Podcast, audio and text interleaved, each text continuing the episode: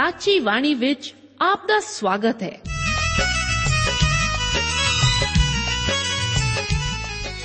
ਪ੍ਰਿय ਸ਼੍ਰੋਤਾ, ਇਹ ਸਾਚੀ ਬਾਣੀ ਕੀ ਹੈ? ਹੋਰ ਇਹ ਸਾਨੂੰ ਕਿੱਥੇ ਮਿਲੂਗੀ? ਇਹ ਸਾਚੀ ਬਾਣੀ ਦਾ ਸਾਡੇ ਜੀਵਨ ਵਿੱਚ ਲਾਭ ਕੀ ਹੈ? ਇਹਦਾ ਸਾਡੇ ਜੀਵਨ ਵਿੱਚ ਮੋਲ ਕੀ ਹੈ? ਇਹ ਸਾਰੇ ਪ੍ਰਸ਼ਨਾਂ ਦਾ ਉੱਤਰ ਸਾਨੂੰ ਇੱਕੋ ਹੀ ਜਗ੍ਹਾ ਲੱਭ ਸਕਦਾ ਹੈ ਤੇ ਉਹ ਹੈ ਜੀਵਤ ਵਚਨ ਧਰਮ ਸ਼ਾਸਤਰ ਬਾਈਬਲ। ਉਹੀ ਜੀਵਤ ਵਚਨ ਦਾ ਅਸੀਂ ਇਸ ਕਾਰਜਕ੍ਰਮ ਵਿੱਚ ਅਧਿਐਨ ਕਰਾਂਗੇ। ਤੇ ਹੁਣ ਪਵਿੱਤਰ ਸ਼ਾਸਤਰ ਬਾਈਬਲ ਦਾ ਅਧਿਐਨ ਸ਼ੁਰੂ ਕਰਨ ਤੋਂ ਪਹਿਲਾਂ ਅਸੀਂ ਆਪਣੇ ਮਨਾਂ ਨੂੰ ਤਿਆਰ ਕਰੀਏ ਇਸ ਭਜਨ ਨਾਲ।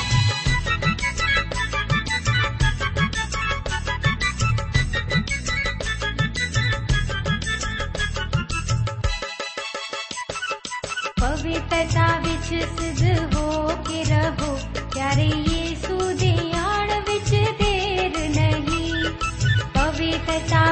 ਵਿੱਚ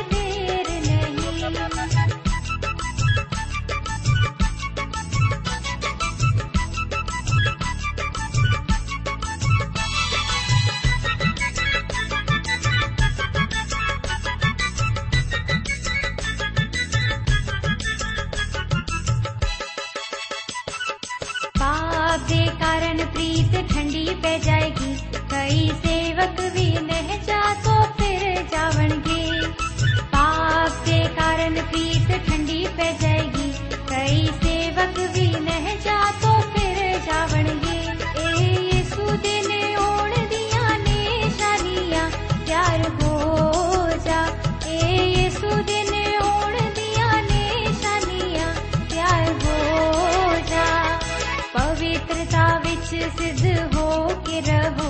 प्यारे येसु दे औण विच देर नहीं। पवित्रता विच सिद्ध हो के रहो। प्यारे येसु दे औण विच देर नहीं।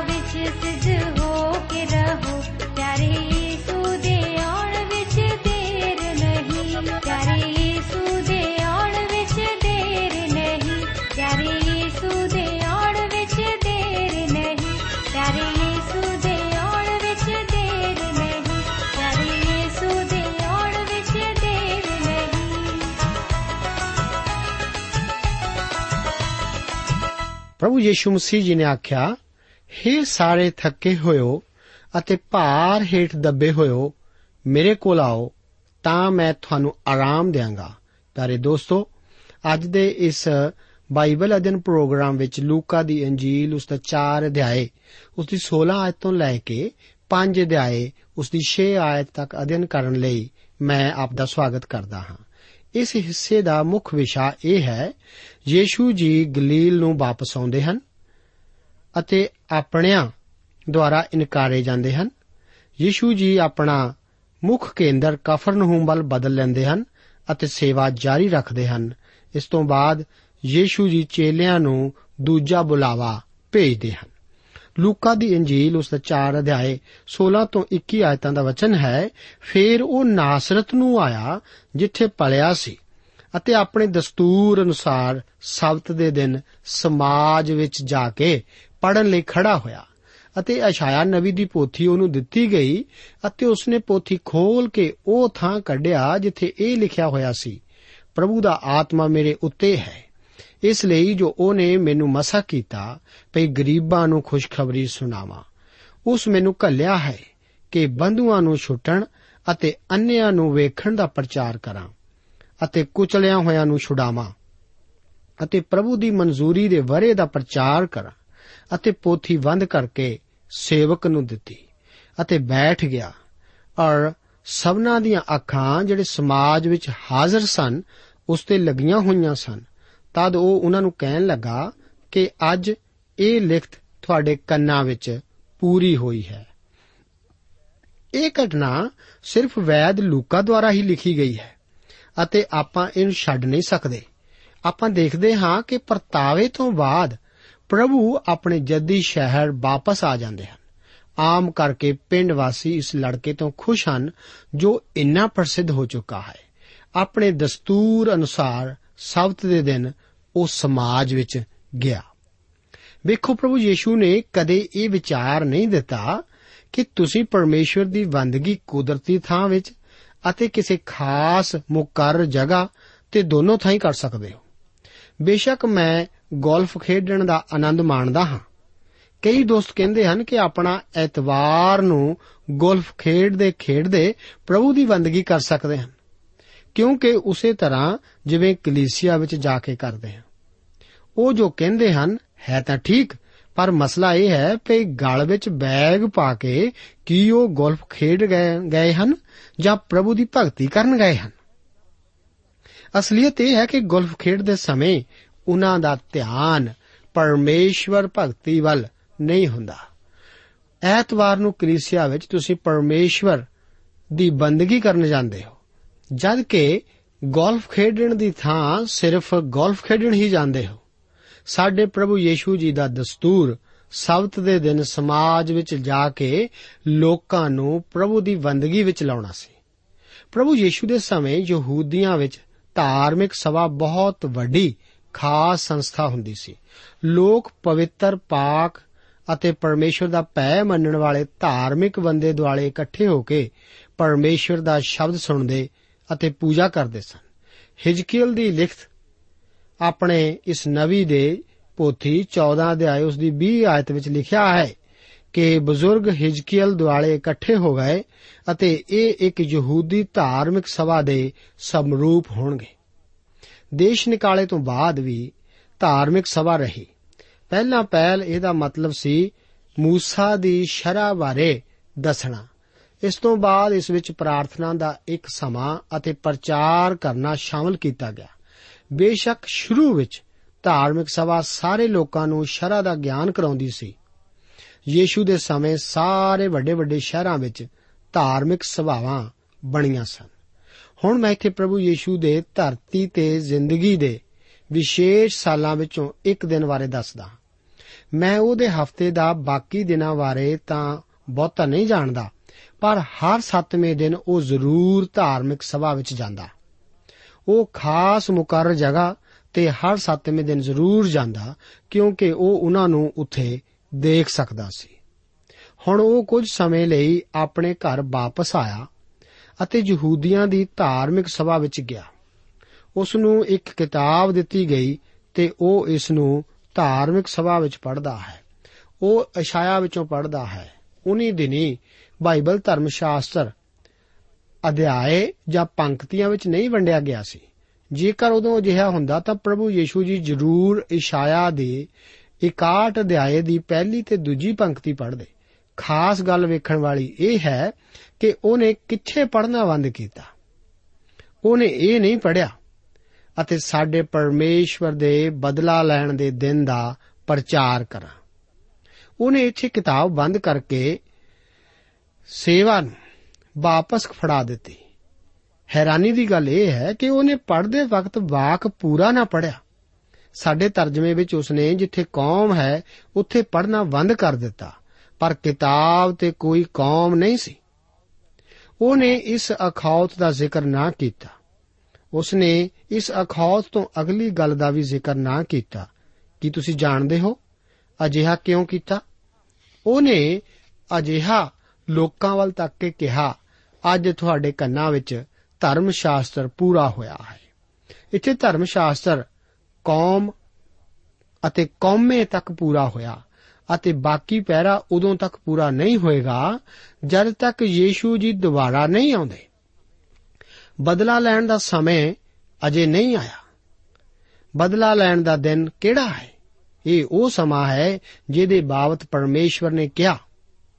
ਮੈਥੋਂ ਮੰਗ ਅਤੇ ਮੈਂ ਕੌਮਾਂ ਤੇਰੀ ਮਿਰਾਸ ਅਤੇ ਧਰਤੀ ਦੇ ਕੰਢੇ ਤੇਰੀ ਮਿਲਖ ਕਰ ਦਿਆਂਗਾ। ਪ੍ਰਭੂ ਕਿਸ ਤਰ੍ਹਾਂ ਕੌਮਾਂ ਨੂੰ ਮਿਰਾਸ ਕਰੇਗਾ? ਉਸ ਦਾ ਉੱਤਰ ਜ਼ਬੂਰਾਂ ਦੀ ਪੋਥੀ ਅਤੇ ਦੋ ਜ਼ਬੂਰ ਉਸ ਦੀ 9 ਆਇਤ ਵਿੱਚ ਇਸ ਤਰ੍ਹਾਂ ਹੈ। ਤੂੰ ਲੋਹੇ ਦੇ ਡੰਡੇ ਨਾਲ ਉਹਨਾਂ ਨੂੰ ਭੰਨ ਸੁੱਟੇਗਾ। ਕੁਮਿਆਰ ਦੇ ਭਾਂਡੇ ਵਾਂਗੂ ਤੂੰ ਉਹਨਾਂ ਨੂੰ ਚਕਨਾਚੂਰ ਕਰ ਦੇਵੇਂਗਾ। ਇਸ ਤਰੀਕੇ ਨਾਲ ਪ੍ਰਭੂ ਦੀ ਸ਼ਕਤੀ ਹੋਏਗੀ। ਇਹ ਬਦਲਾ ਲੈਣ ਦਾ ਦਿਨ ਹੋਏਗਾ। ਇਹ ਪ੍ਰਭੂ ਦਾ ਬਹੁਤ ਵੱਡਾ ਮਹਾਨ ਦਿਨ ਹੋਏਗਾ ਅਤੇ ਇਹ ਦਿਨ ਉਦੋਂ ਆਏਗਾ ਜਦ ਪ੍ਰਭੂ ਯੀਸ਼ੂ ਮਸੀਹ ਦੁਬਾਰਾ ਆਉਣਗੇ। ਪਹਿਲੀ ਵਾਰ ਉਹ ਗਰੀਬਾਂ ਵਿੱਚ ਪ੍ਰਚਾਰ ਕਰਨ ਆਇਆ ਤਾਂ ਕਿ ਉਹ ਜ਼ਰੂਰ ਬਚਾਏ ਜਾਣ। ਉਹ ਪਵਿੱਤਰ ਆਤਮੇ ਦੁਆਰਾ ਮਸਾ ਕੀਤਾ ਹੋਇਆ ਆਇਆ ਤਾਂ ਕਿ ਮੁਕਤੀ ਦਾ ਸ਼ਾਨਦਾਰ ਸੰਦੇਸ਼ ਦੇ ਸਕੇ। ਅਸੀਂ ਅੱਜ ਵੀ ਇਸੇ ਅਜੀਬ ਸਮੇਂ ਅੰਦਰ ਰਹਿ ਰਹੇ ਹਾਂ, ਜਦ ਉਹ ਦੁਬਾਰਾ ਆਏਗਾ, ਤਾਂ ਇਹ ਬਦਲਾ ਲੈਣ ਦਾ ਦਿਨ ਹੋਏਗਾ। ਲੂਕਾ ਦੀ ਲਿਖਤ, ਉਸ ਦਾ 4 ਅਧਿਆਇ ਅਤੇ ਉਸ ਦੀ 22 ਆਇਤ ਦਾ ਕਥਨ ਹੈ, ਅਤੇ ਸਭਨਾਂ ਨੇ ਉਸ ਉੱਤੇ ਸਾਖੀ ਦਿੱਤੀ ਅਤੇ ਉਹਨਾਂ ਕਿਰਪਾ ਦੀਆਂ ਗੱਲਾਂ ਤੋਂ ਜੋ ਉਹਦੇ ਮੂੰਹੋਂ ਨਿਕਲਦੀਆਂ ਸਨ, ਹੈਰਾਨ ਹੋ ਕੇ ਕਿਹਾ, ਭਲਾ ਇਹ ਯੂਸਫ ਦਾ ਪੁੱਤਰ ਨਹੀਂ? ਲੋਕਾਂ ਨੇ ਯੀਸ਼ੂ ਵੱਲ ਵੇਖ ਕੇ ਕਿਹਾ ਕਿ ਕੀ ਇਹ ਯੂਸਫ ਤਰਖਾਨ ਦਾ ਪੁੱਤਰ ਨਹੀਂ? ਇਸ ਸੋਚਣੀ ਨੇ ਸਾਡਾ ਅਮਲਾ ਖਰਾਬ ਕਰ ਦਿੱਤਾ। ਉਹ ਮਸੀਹਾ ਕਿਵੇਂ ਹੋ ਸਕਦਾ ਹੈ? ਲੂਕਾ ਇਹ ਸਪਸ਼ਟ ਕਰਦਾ ਹੈ ਕਿ ਉਸਨੇ ਦਿਰਬਲ ਮਨੁੱਖਤਾ ਨੂੰ ਆਪਣੇ ਉੱਪਰ ਚੁੱਕ ਲਿਆ। ਲੂਕਾ ਆਪਣੇ 4 ਅਧਿਆਏ ਅਤੇ ਉਸ ਦੀ 23 ਤੋਂ 27 ਆਇਤ ਦੇ ਵਿੱਚ ਵਚਨ ਲਿਖਦਾ ਹੈ ਉਸ ਨੇ ਉਹਨਾਂ ਨੂੰ ਆਖਿਆ ਤੁਸੀਂ ਜ਼ਰੂਰ ਇਹ ਕਹਾਵਤ ਮੇਰੇ ਉੱਤੇ ਕਹੋਗੇ ਕਿ हे ਵੈਦ, ਆਪਣੇ ਆਪ ਨੂੰ ਚੰਗਾ ਕਰ। ਜੋ ਕੁਝ ਆਸਾਂ ਕਫਰਨਹੂਮ ਵਿੱਚ ਹੁੰਦਾ ਸੁਣਿਆ, ਇੱਥੇ ਆਪਣੇ ਦੇਸ਼ ਵਿੱਚ ਵੀ ਕਰ। ਉਸਨੇ ਕਿਹਾ, ਮੈਂ ਤੁਹਾਨੂੰ ਸੱਚ ਆਖਦਾ ਹਾਂ ਕਿ ਕੋਈ ਨਵੀ ਆਪਣੇ ਦੇਸ਼ ਵਿੱਚ ਪ੍ਰਵਾਨ ਨਹੀਂ, ਪਰ ਮੈਂ ਤੁਹਾਨੂੰ ਠੀਕ ਆਖਦਾ ਹਾਂ ਜੋ ਏਲੀਆ ਦੇ ਦਿਨੀ ਜਾਂ ਸਾਢੇ ਤਿੰਨਾਂ ਵਰਿਆਂ ਦੀ ਐਡੀ ਔੜ ਲੱਗੀ ਭਈ ਸਾਰੇ ਦੇਸ਼ ਉਤੇ ਵੱਡਾ ਕਾਲ ਪਿਆ। ਬਹੁਤ ਸਾਰੀਆਂ ਵਿਧਵਾ ਇਸਰਾਇਲ ਵਿੱਚ ਸਨ। ਪਰ ਸੈਦਾ ਦੇਸ਼ ਦੇ ਸਾਰਥਸ ਦੀ ਇੱਕ ਵਿਧਵਾ ਤੋਂ ਬਿਨਾ ਏਲੀਆ ਉਹਨਾਂ ਵਿੱਚੋਂ ਕਿਸੇ ਹੋਰ ਦੇ ਕੋਲ ਨਹੀਂ ਕੱਲਿਆ ਗਿਆ। ਅਤੇ ਅਲੀਸ਼ਾ ਨਬੀ ਦੇ ਸਮੇਂ ਇਸਰਾਇਲ ਵਿੱਚ ਬਹੁਤ ਸਾਰੇ ਕੋੜੀ ਸਨ। ਪਰ ਉਹਨਾਂ ਵਿੱਚੋਂ ਨਾਮਾਨ ਸੀਰੀਆਈ ਬਿਨਾ ਕੋਈ ਸ਼ੁੱਧ ਨਾ ਕੀਤਾ ਗਿਆ। ਪ੍ਰਭੂ ਜੀ, ਇਹ ਸਭ ਕੁਝ ਬੜੇ ਅੱਛੇ ਢੰਗ ਨਾਲ ਦਰਸਾ ਰਹੇ ਹਨ। ਉਹ ਦੋ ਗੈਰ ਯਹੂਦੀਆਂ ਦੀ ਉਦਾਹਰਣ ਦਿੰਦੇ ਹਨ, ਜੋ ਇਸਰਾਇਲ ਦੇਸ਼ ਤੋਂ ਬਾਹਰ ਰਹਿੰਦੇ ਸਨ। ਸਾਰਿਫਤ ਦੀ ਵਿਧਵਾ ਅਤੇ ਨਮਾਨ ਸੂਰਿਆਈ ਦੀ ਜ਼ਿੰਦਗੀ ਵਿੱਚ ਪਰਮੇਸ਼ਵਰ ਨੇ ਅਜੀਬ ਤਰੀਕੇ ਨਾਲ ਕੰਮ ਕੀਤਾ। ਪ੍ਰਭੂ ਉਹਨਾਂ ਨੂੰ ਦਰਸਾ ਰਹੇ ਹਨ ਕਿ ਉਹਨਾਂ ਦੇ ਆਪਣੇ ਲੋਕ ਉਸ ਅਸੀਸ ਤੋਂ ਵਾਂਝੇ ਰਹਿ ਜਾਣਗੇ, ਕਿਉਂਕਿ ਉਹ, ਉਹਨੂੰ ਜੋ ਕੁਝ ਉਹ ਹੈ ਇਹ ਸਵੀਕਾਰ ਨਹੀਂ ਕਰਦੇ। ਲੂਕਾ 4 ਅਧਿਆਇ 28 ਤੋਂ 30 ਆਇਤਾਂ ਦਾ ਪਵਿੱਤਰ ਵਚਨ ਹੈ, ਸੋ ਜਿਹੜੇ ਸਮਾਜ ਵਿੱਚ ਸਨ, ਉਹ ਇਹਨਾਂ ਗੱਲਾਂ ਨੂੰ ਸੁਣਦੇ ਹੀ ਕ੍ਰੋਧ ਨਾਲ ਭਰ ਗਏ। ਉਹ ਉੱਠ ਕੇ ਉਸ ਨੂੰ ਨਗਰੋਂ ਬਾਹਰ ਕੱਢਿਆ ਅਤੇ ਉਸ ਪਹਾੜ ਦੀ ਟੀਸੀ ਉੱਤੇ ਜਿਸ ਤੇ ਉਹਨਾਂ ਦਾ ਨਗਰ ਬਣਿਆ ਹੋਇਆ ਸੀ, ਲੈ ਚੱਲੇ, ਜੋ ਉਹਨੂੰ ਸਿਰ ਪਰ ਨੇ ਡੇਗ ਦੇਣ, ਪਰ ਉਹ ਉਹਨਾਂ ਵਿੱਚੋਂ ਦੀ ਲੰਘ ਕੇ ਚਲਿਆ ਗਿਆ। ਯੀਸ਼ੂ ਦੇ ਪਿੰਡ ਦੇ ਆਪਣੇ ਲੋਕਾਂ ਨੂੰ ਉਹਨੂੰ ਇਨਕਾਰ ਕੀਤਾ। ਨਾਸਰਤ ਦੇ ਆਲੇ ਦੁਆਲੇ ਦੇ ਲੋਕ ਬੜੇ ਰੁੱਖੇ ਸਨ ਅਤੇ ਉਹਨਾਂ ਯੀਸ਼ੂ ਨੂੰ ਪਹਾੜੀ ਤੋਂ ਸੁੱਟ ਕੇ ਮਾਰਨ ਦੀ ਕੋਸ਼ਿਸ਼ ਕੀਤੀ ਤੇ ਉਹਨਾਂ ਯੀਸ਼ੂ ਨੂੰ ਉਹਦਾ ਬਚ ਜਾਣਾ ਆਪਣੇ ਆਪ ਵਿੱਚ ਇੱਕ ਚਮਤਕਾਰ ਸੀ। ਇਸ ਤੋਂ ਬਾਅਦ ਲੂਕਾ ਦੀ ਲਿਖਤ ਉਸ ਦਾ 4 ਅਧਿਆਇ ਉਸ ਦੀ 31 ਆਦੇ ਵਚਨ ਹਨ, ਉਹ ਗਲੀਲ ਦੇ ਇੱਕ ਨਗਰ ਕਫਰਨਹੂਮ ਵਿੱਚ ਆਣ ਕੇ ਸਬਤ ਦੇ ਦਿਨ ਉਹਨਾਂ ਨੂੰ ਉਪਦੇਸ਼ ਦੇਣ ਲੱਗਾ। ਇਸ ਪੰਕਤੀ ਤੋਂ ਲੈ ਕੇ ਅਧਿਆਏ ਦੇ ਅਖੀਰ ਤੱਕ ਪ੍ਰਭੂ ਯੀਸ਼ੂ ਦੇ ਇੱਕ ਦਿਨ ਦਾ ਪੂਰਾ ਵਰਣਨ ਮਿਲਦਾ ਹੈ। ਕਈਆਂ ਨੂੰ ਜਦ ਪ੍ਰਭੂ ਜੀ ਇਸ ਧਰਤੀ ਤੇ ਸਨ, ਤਾਂ ਉਹਨਾਂ ਨਾਲ ਇੱਕ ਦਿਨ ਗੁਜ਼ਾਰਨਾ ਚੰਗਾ ਲੱਗਦਾ ਹੋਵੇਗਾ। ਮੱਤੀ ਤੇ ਮਾਰਕਸ ਦੋਨੋਂ ਹੀ ਇਸ ਗੱਲ ਦਾ ਸੰਕੇਤ ਦਿੰਦੇ ਹਨ ਕਿ ਯੀਸ਼ੂ ਜੀ ਨਾਸਰਤ ਛੱਡ ਕੇ ਕਫਰਨਾਹੂਮ ਨੂੰ ਗਏ। ਯੀਸ਼ੂ ਨੇ ਅਜਿਹਾ ਤਾਂ ਕੀਤਾ ਕਿਉਂਕਿ ਉਹਦੇ ਆਪਣੇ ਪਿੰਡ ਦੇ ਲੋਕ ਉਹਦਾ ਸਵਾਗਤ ਨਹੀਂ ਕਰਦੇ ਸਨ। ਉਸ ਦੇ ਉਪਦੇਸ਼ ਨੂੰ ਨਹੀਂ ਸੁਣਦੇ ਸਨ। ਇੱਕ ਦਿਨ ਐਸਾ ਆਇਆ ਕਿ ਉਹਨੇ ਕਫਰਨਹੂਮ ਦੇ ਲੋਕਾਂ ਨੂੰ ਕਿਹਾ हे ਕਫਰਨਹੂਮ, ਕੀ ਤੂੰ ਆਕਾਸ਼ ਤੱਕ ਉੱਚਾ ਕੀਤਾ ਜਾਏਗਾ? ਤੂੰ ਤਾਂ ਸਗੋਂ ਪਤਾਲ ਤੋੜੀ ਉਤਾਰਿਆ ਜਾਵੇਂਗਾ। ਲੂਕਾ 10 ਦਾ ਉਸ ਦੀ 15 ਆਇਤ ਵਿੱਚ ਵਚਨ ਹਨ। ਕਿਉਂਕਿ ਯੀਸ਼ੂ ਦਾ ਹੈੱਡਕੁਆਰਟਰ ਕਫਰਨਹੂਮ ਵਿੱਚ ਸੀ। ਇਹ ਲੋਕਾਂ ਕੋਲ ਕਿੰਨਾ ਅੱਛਾ ਮੌਕਾ ਸੀ। ਚਾਨਣ ਨਾਲ ਜ਼ਿੰਮੇਵਾਰੀ ਹਮੇਸ਼ਾ ਵੱਧਦੀ ਹੈ। ਲੂਕਾ ਅੱਗੇ 32 ਆਇਤ ਵਿੱਚ ਦੱਸਦਾ ਹੈ ਔਰ ਉਹ ਉਸ ਦੇ ਉਪਦੇਸ਼ ਤੋਂ ਹੈਰਾਨ ਹੋਏ ਕਿਉਂ ਜੋ ਉਸ ਦਾ ਵਚਨ ਅਖਤਿਆਰ ਨਾਲ ਸੀ। ਜਦ ਸਬਤ ਦੇ ਦਿਨ ਯੀਸ਼ੂ ਜੀ ਉਪਦੇਸ਼ ਦਿੰਦੇ ਸੀ, ਤਾਂ ਉਹ ਕਿਸੇ ਗ੍ਰੰਥੀ ਜਾਂ ਫਰੀਸੀ ਵਾਂਗ ਨਹੀਂ, ਸਗੋਂ ਇੱਕ ਇਖਤਿਆਰ ਵਾਲੇ ਵਾਂਗ ਉਪਦੇਸ਼ ਦਿੰਦੇ ਸਨ। ਇਸ ਤੋਂ ਅੱਗੇ ਲੂਕਾ ਦੀ ਇੰਜੀਲ ਉਸ ਦਾ 4 ਅਧਿਆਏ ਉਸ ਦੀ 33 ਤੋਂ 37 ਆਇਤਾਂ ਵਿੱਚ ਦਰਜ ਹੈ, ਸਮਾਜ ਵਿੱਚ ਇੱਕ ਮਨੁੱਖ ਸੀ, ਜਿਹਨੂੰ ਭ੍ਰਿਸ਼ਟ ਭੂਤ ਦਾ ਆਤਮਾ ਚਿੰਬੜਿਆ ਹੋਇਆ ਸੀ, ਅਤੇ ਉਹ ਉੱਚੀ ਆਵਾਜ਼ ਨਾਲ ਬੋਲਿਆ, ਹਾਏ, ਯੀਸ਼ੂ ਨਾਸਰੀ, ਤੇਰਾ ਸਾਡੇ ਨਾਲ ਕੀ ਕੰਮ? ਕੀ ਤੂੰ ਸਾਡਾ ਨਾਸ ਕਰਨ ਆਇਆ ਹੈ? ਮੈਂ ਤੈਨੂੰ ਜਾਣਦਾ ਹਾਂ ਜੋ ਤੂੰ ਕੌਣ ਹੈ? ਤੂੰ ਪਰਮੇਸ਼ਵਰ ਦਾ ਪਵਿੱਤਰ ਪੁਰਖ ਹੈ। ਤਾਂ ਯੀਸ਼ੂ ਨੇ ਉਸ ਨੂੰ ਵਰਜ ਕੇ ਕਿਹਾ, ਚੁੱਪ ਕਰ ਅਤੇ ਇਸ ਵਿੱਚੋਂ ਨਿਕਲ ਜਾ। ਸੋ ਉਹ ਭੂਤ ਉਸ ਨੂੰ ਵਿਚਕਾਰ ਪਟਕ ਕੇ ਬਿਨਾਂ ਸੱਟ ਲਾਏ ਉਸ ਦੇ ਅੰਦਰੋਂ ਨਿਕਲ ਗਿਆ ਅਤੇ ਸਾਰੇ ਹੈਰਾਨ ਹੋਏ ਅਤੇ ਆਪਸ ਵਿੱਚ ਗੱਲਾਂ ਕਰਕੇ ਇੱਕ ਦੂਏ ਨੂੰ ਕਹਿਣ ਲੱਗੇ, ਭਈ ਇਹ ਕੀ ਗੱਲ ਹੈ? ਕਿਉਂ ਜੋ ਉਹ ਇਖਤਿਆਰ ਅਤੇ ਸਮਰੱਥਾ ਨਾਲ ਭ੍ਰਿਸ਼ਟ ਆਤਮਿਆਂ ਨੂੰ ਹੁਕਮ ਕਰਦਾ ਹੈ ਅਤੇ ਉਹ ਨਿਕਲ ਜਾਂਦੇ ਹਨ ਅਤੇ ਉਸ ਇਲਾਕੇ ਦੀਆਂ ਸਭਨਾ ਥਾਵਾਂ ਵਿੱਚ ਉਸ ਦੀ ਧੁੰਮ ਪੈ ਗਈ।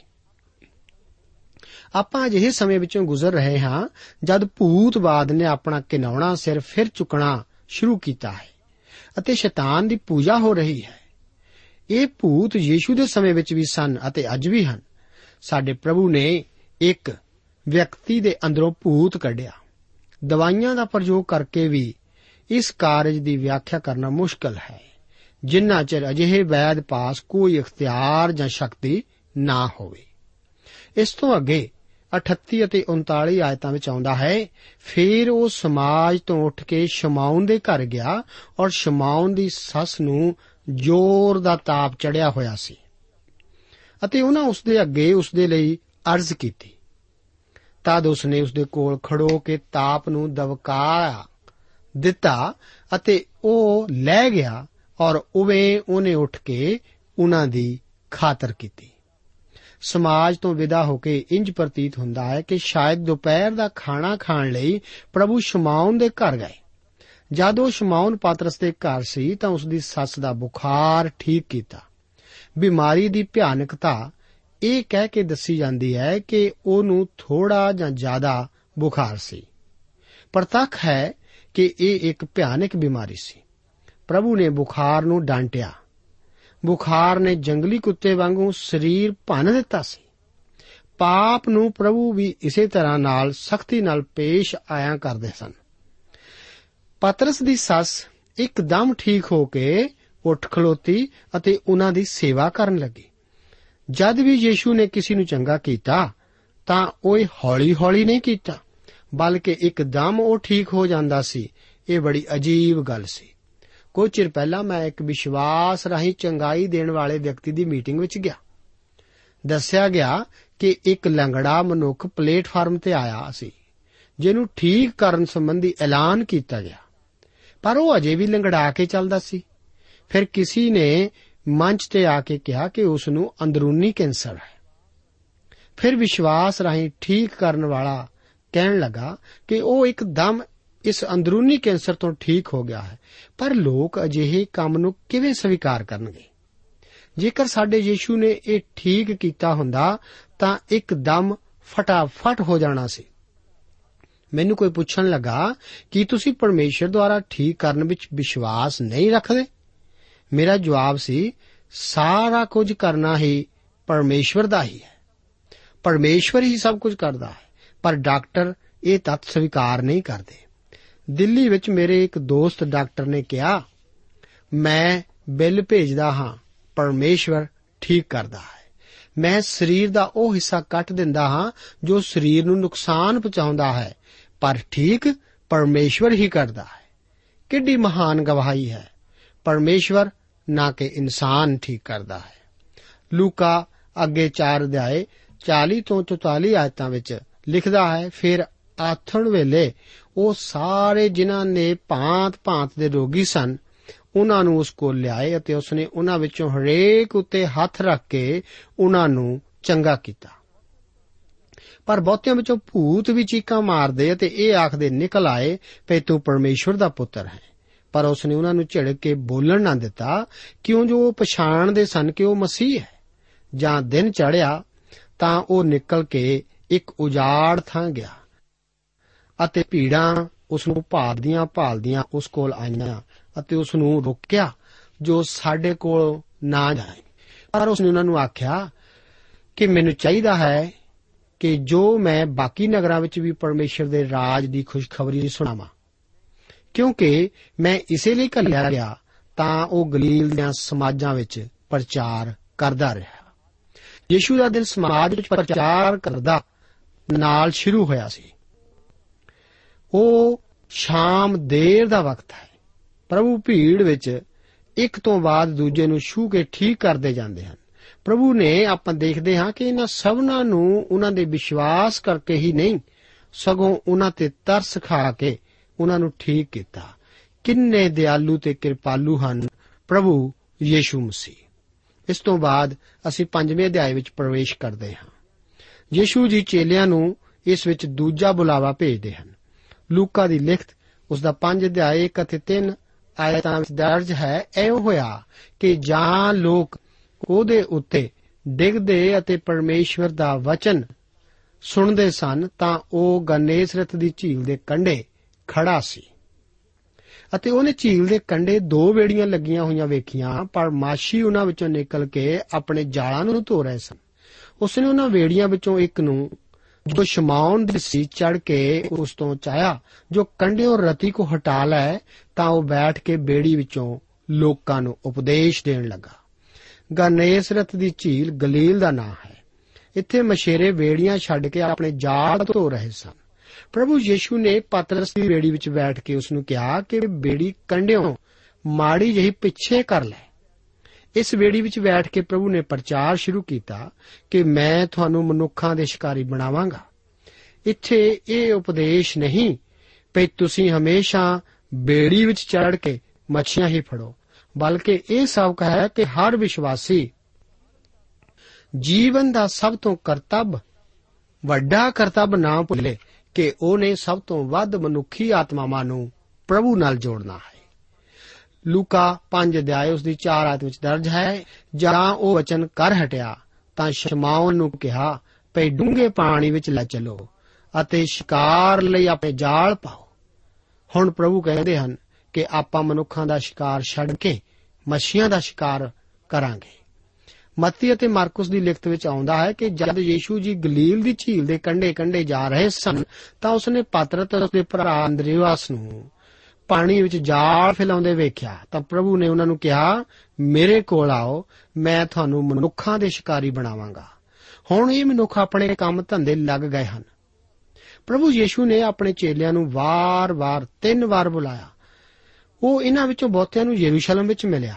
ਪਹਿਲੀ ਵਾਰ ਇਹਨਾਂ ਬੰਦਿਆਂ ਨੂੰ ਮਿਲਣ ਵਕਤ ਯੀਸ਼ੂ ਨੇ ਇਹਨਾਂ ਨੂੰ ਚੇਲੇ ਬਣਨ ਨੂੰ ਨਹੀਂ ਕਿਹਾ। ਜਦ ਯੀਸ਼ੂ ਜੀ ਬੇੜੀ ਵਿੱਚ ਕੰਡੇ ਤੇ ਲੋਕਾਂ ਨੂੰ ਉਪਦੇਸ਼ ਦੇ ਚੁੱਕੇ, ਤਾਂ ਪਾਤਰਸ ਨੂੰ ਕਿਹਾ ਕਿ ਬੇੜੀ ਦੂਰ ਡੂੰਘੇ ਪਾਣੀ ਵਿੱਚ ਲੈ ਚੱਲ ਤਾਂ ਕਿ ਮੱਛੀਆਂ ਪਕੜੀਏ। ਲੂਕਾ ਦੀ ਲਿਖਤ 5 ਅਧਿਆਏ 5 ਆਇਤ ਮੁਤਾਬਕ ਆਪਾਂ ਦੇਖਦੇ ਹਾਂ ਕਿ ਸ਼ਮਾਉਨ ਇੱਕ ਦਲੀਲ ਪੇਸ਼ ਕਰਦਾ ਹੈ। ਇਹ ਲੋਕ ਪੱਕੇ ਸ਼ਿਕਾਰੀ ਅਤੇ ਮਛੇਰੇ ਸਨ। ਇਹਨਾਂ ਨੂੰ ਸਾਰੀ ਰਾਤ ਕੋਈ ਮੱਛੀ ਨਾ ਮਿਲੀ। ਇਹਨਾਂ ਦਾ ਵਿਚਾਰ ਸੀ ਕਿ ਹੁਣ ਉਹ ਯੀਸ਼ੂ ਨਾਲ ਜਾ ਕੇ ਕਿਵੇਂ ਮੱਛੀਆਂ ਪਕੜ ਸਕਣਗੇ। ਇੱਕ ਵਾਰ ਵੈਲਿੰਗਟਨ ਨੇ ਆਪਣੇ ਇੱਕ ਜਰਨੈਲ ਨੂੰ ਕੋਈ ਹੁਕਮ ਦਿੱਤਾ। ਜਦੋਂ ਜਰਨੈਲ ਦਾ ਉੱਤਰ ਸੀ ਕਿ ਮੈਂ ਇਹ ਨਹੀਂ ਕਰ ਸਕਦਾ, ਕਿਉਂਕਿ ਮੈਂ ਅਸੰਭਵ ਕੰਮ ਨਹੀਂ ਕਰਦਾ, ਤਾਂ ਵੈਲਿੰਗਟਨ ਨੇ ਹੁਕਮ ਦਿੱਤਾ, ਅੱਗੇ ਵਧੋ। ਮੈਂ ਕਦੇ ਅਸੰਭਵ ਕੰਮ ਦਿੱਤਾ ਹੀ ਨਹੀਂ। ਇਸੇ ਤਰ੍ਹਾਂ ਪ੍ਰਭੂ ਯੀਸ਼ੂ ਮਸੀਹ ਅਸੰਭਵ ਹੁਕਮ ਕਦੇ ਨਹੀਂ ਦਿੰਦੇ। ਲੂਕਾ ਦੀ ਇੰਜੀਲ ਉਸ ਦੀ 5 ਅਧਿਆਇ ਉਸ ਦੀ 6 ਆਤੇ ਵਚਨ ਹਨ ਜਾਂ ਉਹਨਾਂ ਇਹ ਕੀਤਾ ਤਾਂ ਬਹੁਤ ਸਾਰੀਆਂ ਮੱਛੀਆਂ ਘੇਰ ਲਈਆਂ ਅਤੇ ਉਹਨਾਂ ਦੇ ਜਾਲ ਟੁੱਟਣ ਲੱਗੇ ਮੱਛੀਆਂ ਜ਼ਰੂਰ ਪ੍ਰਭੂ ਦੇ ਦਿਸ਼ਾ ਨਿਰਦੇਸ਼ ਮੁਤਾਬਕ ਪਕੜੀਆਂ ਜਾਣ। ਇੱਥੇ ਕਈ ਉਪਦੇਸ਼ ਹਨ। ਤੁਸੀਂ ਉਸ ਥਾਂ ਤੇ ਜਾਓ ਜਿੱਥੇ ਮੱਛੀਆਂ ਮੌਜੂਦ ਹਨ। ਤੁਸੀਂ ਸ਼ਿਕਾਰ ਨੂੰ ਪਕੜਨ ਲਈ ਸਹੀ ਚੋਗਾ ਇਸਤੇਮਾਲ ਕਰੋ, ਸਬਰ ਕਰੋ। ਸਭ ਤੋਂ ਵੱਡਾ ਸਬਕ ਇਹੀ ਹੈ। ਯੋਹੰਨਾ ਦੀ ਲਿਖਤ ਵਿੱਚ ਹੈ ਕਿ ਜਾਲ ਟੁੱਟਾ ਨਹੀਂ। ਇਸ ਬਿੰਦੂ ਤੇ ਅਸਲ ਵਿੱਚ ਕੋਈ ਜਾਲ ਨਹੀਂ ਸੀ ਜੋ ਮੱਛੀਆਂ ਨੂੰ ਪਕੜ ਕੇ ਰੋਕ ਸਕਦਾ, ਕਿਉਂਕਿ ਯੀਸ਼ੂ ਜੀ ਅਜੇ ਮਰ ਕੇ ਜ਼ਿੰਦਾ ਨਹੀਂ ਹੋਏ ਸਨ। ਯੀਸ਼ੂ ਨੇ ਉਹਨਾਂ ਨੂੰ ਦੱਸਿਆ ਕਿ ਕਿਵੇਂ ਦੁਬਾਰਾ ਜ਼ਿੰਦਾ ਹੋਣ ਬਾਅਦ ਮੱਛੀਆਂ ਪਕੜਨਾ ਹੈ ਅਤੇ ਜਾਲ ਨਹੀਂ ਟੁੱਟੇਗਾ। ਹੁਣ ਉਹਨੇ ਚੇਲਿਆਂ ਨੂੰ ਦੁਨੀਆ ਦੇ ਕੋਨੇ-ਕੋਨੇ ਤੱਕ ਸ਼ੁਭ ਸਮਾਚਾਰ ਦਾ ਪ੍ਰਚਾਰ ਕਰਨ ਲਈ ਭੇਜਿਆ। ਪ੍ਰਭੂ ਆਪ ਨੂੰ ਅੱਜ ਦੇ ਇਹਨਾਂ ਵਚਨਾਂ ਨਾਲ ਬਰਕਤ ਦੇਵੇ।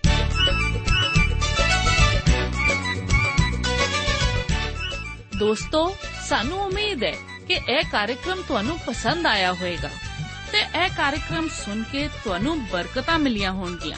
ਜੇ ਤੁਸੀਂ ਇਹ ਕਾਰਜਕ੍ਰਮ ਦੇ ਬਾਰੇ ਕੁਝ ਪੁੱਛਣਾ ਚਾਹੁੰਦੇ ਹੋ, ਤੇ ਸਾਨੂੰ ਇਸ ਪਤੇ ਤੇ ਲਿਖੋ। Programme Sachi Bani, post box number 1715 sector 36 Chandigarh 160036 ਪਤਾ ਇੱਕ ਵਾਰ ਫੇਰ ਸੁਣ ਲਓ programme Sachi Bani post box number 1715 sector 36 Chandigarh 160036 ਸਾਡਾ ਈਮੇਲ ਪਤਾ ਹੈ punjabitv@twr.in ਪਤਾ ਇੱਕ ਵਾਰ ਫੇਰ ਸੁਣ ਲਓ punjabitv@twr.in ਹੁਣ ਸਾਡੇ ਪ੍ਰੋਗਰਾਮ ਦਾ ਸਮੇਂ ਸਮਾਪਤ ਹੁੰਦਾ ਹੈ। ਉਮੀਦ ਹੈ ਅਗਲੇ ਪ੍ਰੋਗਰਾਮ ਵਿੱਚ ਤੁਹਾਡੇ ਨਾਲ ਫੇਰ ਪੇਂਟ ਹੋਏਗੀ। ਰੱਬ ਤੁਹਾਨੂੰ ਬਰਕਤ ਦੇ।